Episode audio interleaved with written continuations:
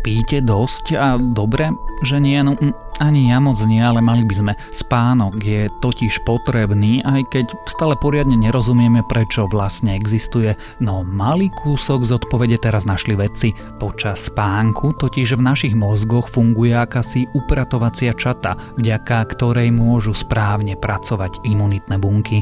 Ja som Tomáš Prokopčák a počúvate Zoom, týždenný vedecký podcast denníka Sme a Rádia FM. Tento týždeň sa ponoríme do sveta biológie, pozrieme sa na nový vírus, ktorý by vlastne ani nemal existovať, ako nás 10 ročia klamú výrobcovia cigariet i čo sa deje v našich mozgoch počas spánku.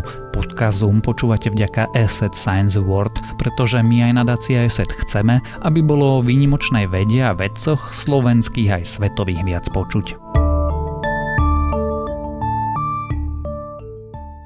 V mozgu sa počas spánku odohráva množstvo dôležitých procesov, ukladajú sa v ňom nové poznatky či spomienky a dochádza aj k odpratávaniu odpadových látok. Nový výskum v časopise Nature Neuroscience naznačuje, že spánok plní dôležitú úlohu aj pri fungovaní významných imunitných buniek, mikroglie, ktoré pomáhajú prestavovať spojenia medzi nervovými bunkami, bojujú s infekciami centrálnej nervovej sústavy a opravujú poškodené časti mozgu, sú totiž aktívne najmä počas spánku a výskum ukázal, že signály v našom mozgu, ktoré upravujú stav spánku a bdelosti, pôsobia tiež ako spínač, ktorý vypína a zapína imunitný systém.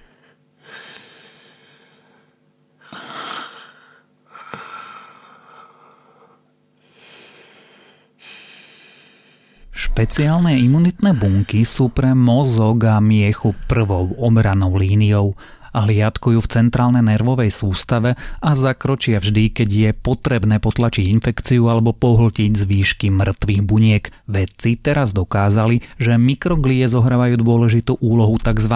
plasticite mozgu. V rámci tohto nepretržitého procesu sa vytvárajú medzi neurónmi komplexné prepojenia a siete, ktoré podporujú učenie, pamäť, kognitívne schopnosti a motoriku. Výskumníkom sa podarilo ukázať, ako mikroglie interagujú so synapsiami, teda spojnicami, v ktorých sa axóny jedného neurónu spájajú a komunikujú so svojimi susedmi. Imunitné bunky udržiavajú synapsie funkčné a v dobrej kondícii a odstraňujú nepotrebné staré spojenia. Najnovšie pokusy ukázali, že činnosť týchto imunitných buniek upravuje istý neurotransmiter, ktorý v centrálnom nervovom systéme signalizuje vzrušenie a stres. V jeho prítomnosti imunitné bunky prestávajú plniť svoje zvyčajné funkcie. Hladiny chemikálie, ktorá vedie k pocitom nabudenia a zvýšeniu pozornosti v mozgu totiž kolíše a počas spánku sa objavuje iba v minimálnom množstve. Imunitné bunky tak v spiacom tele môžu nerušene pracovať a to teda znamená, že dobrý spánok je dôležitý, ale aj to, že nový objav môže pomôcť pri lepšom pochopení problémov ako sú poruchy autistického spektra, schizofrénia či demencia.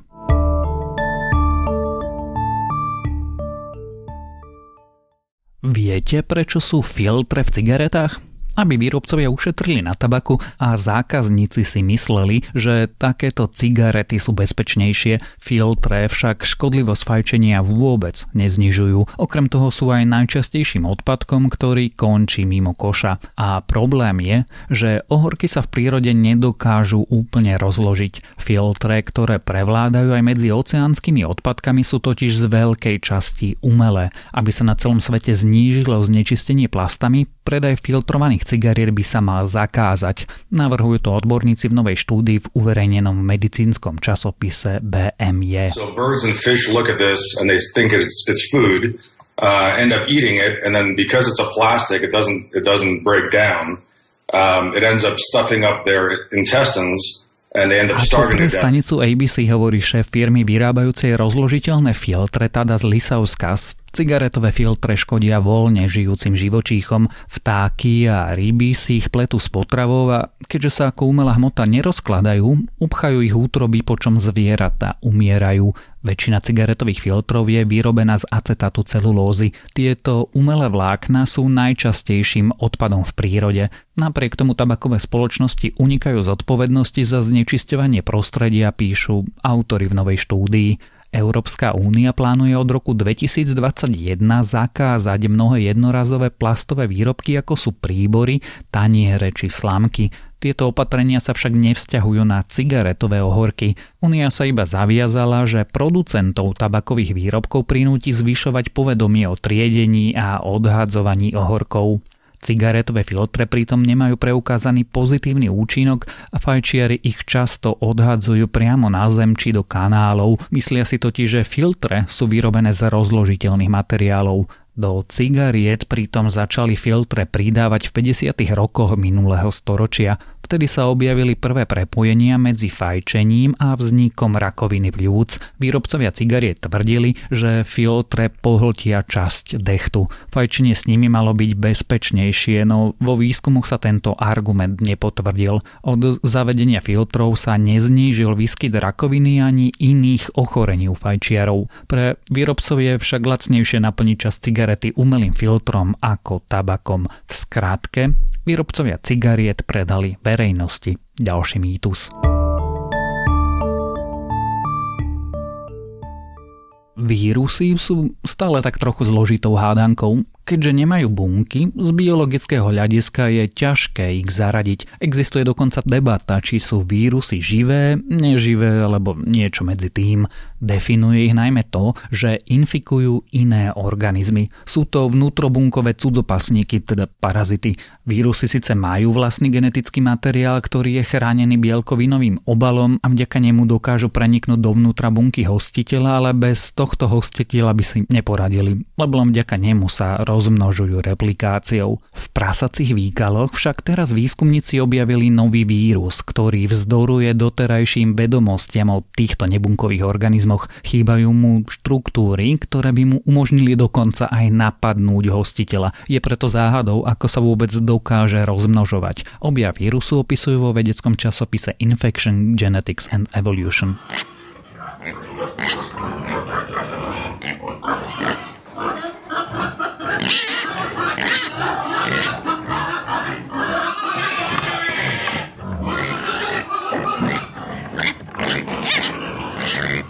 Novoobjavený vírus nemá žiadne štruktúrálne bielkoviny, vysvetľujú v tlačovej správe veci. To v skratke znamená, že nemôže vytvárať vírusové častice. Pritom však patrí medzi enterovírusy, ktoré infikujú ľudí i zvieratá. Je medzi nimi napríklad aj pôvodca detskej obrny či vírus, ktorý spôsobuje nachladnutie. Vírusy sa ale neustále menia, kombinujú a rekombinujú a vytvárajú nové variácie seba samých. Na prasacích farmách na to majú ideálne podmienky, vírusom totiž vyhovuje špina. Aj novo nájdený typ enterovírusu G vznikol rekombináciou na prasacej farme. Vedcov však zarazilo, že nedokáže vytvárať vírusové častice.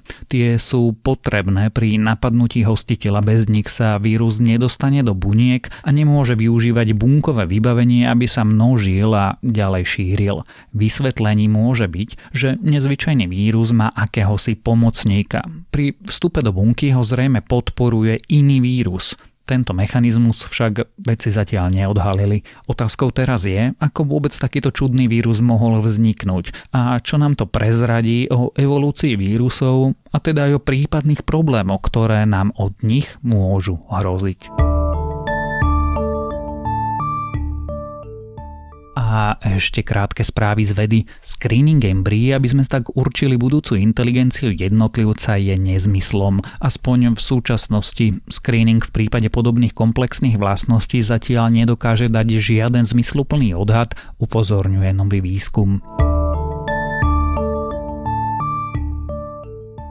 Nový robot NASA bude na mesiaci hľadať vodu. Na južnom pole našej prírodzenej družice by misia mala pristať v decembri 2022. NASA totiž túto misiu potrebuje predtým, ako chce v roku 2024 poslať pilotovanú misiu na mesiac a nový robot by mohol nájsť vodu, ktorú by raz mohli astronauti piť alebo použiť na výrobu raketového paliva. V ústach žrálokov objavili nový druh kôrovca, ktorý pripomína krevety. Tieto tvory sa usadzujú v tlame žraloka veľrybieho, ich tela majú zhruba 5 mm a v tomto prostredí sú dobre chránené pred predátormi.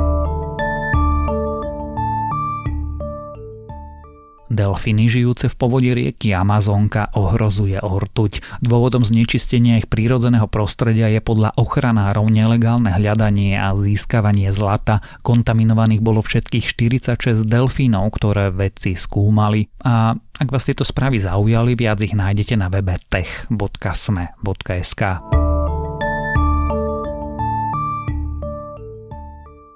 Počúvali ste Zoom, týždenný vedecký podcast denníka SME a Rádia FM. Zoom nájdete aj vo vysielaní rána na fm vo vašich mobilných podcastových aplikáciách, na streamovacej službe Spotify alebo na adrese sme.sk lomka Zoom. Ja som Tomáš Prokopčak a texty napísali Zuzana Matkovská a Renáta Zelna. Za zvuk a postprodukciu ďakujeme Nikole Bajánovej. Podcast Zoom počúvate vďaka Asset Science Award, oceneniu, ktoré je určené pre výnimočných vedcov, vďaka ktorým sa nie len Slovensko posúva vpred.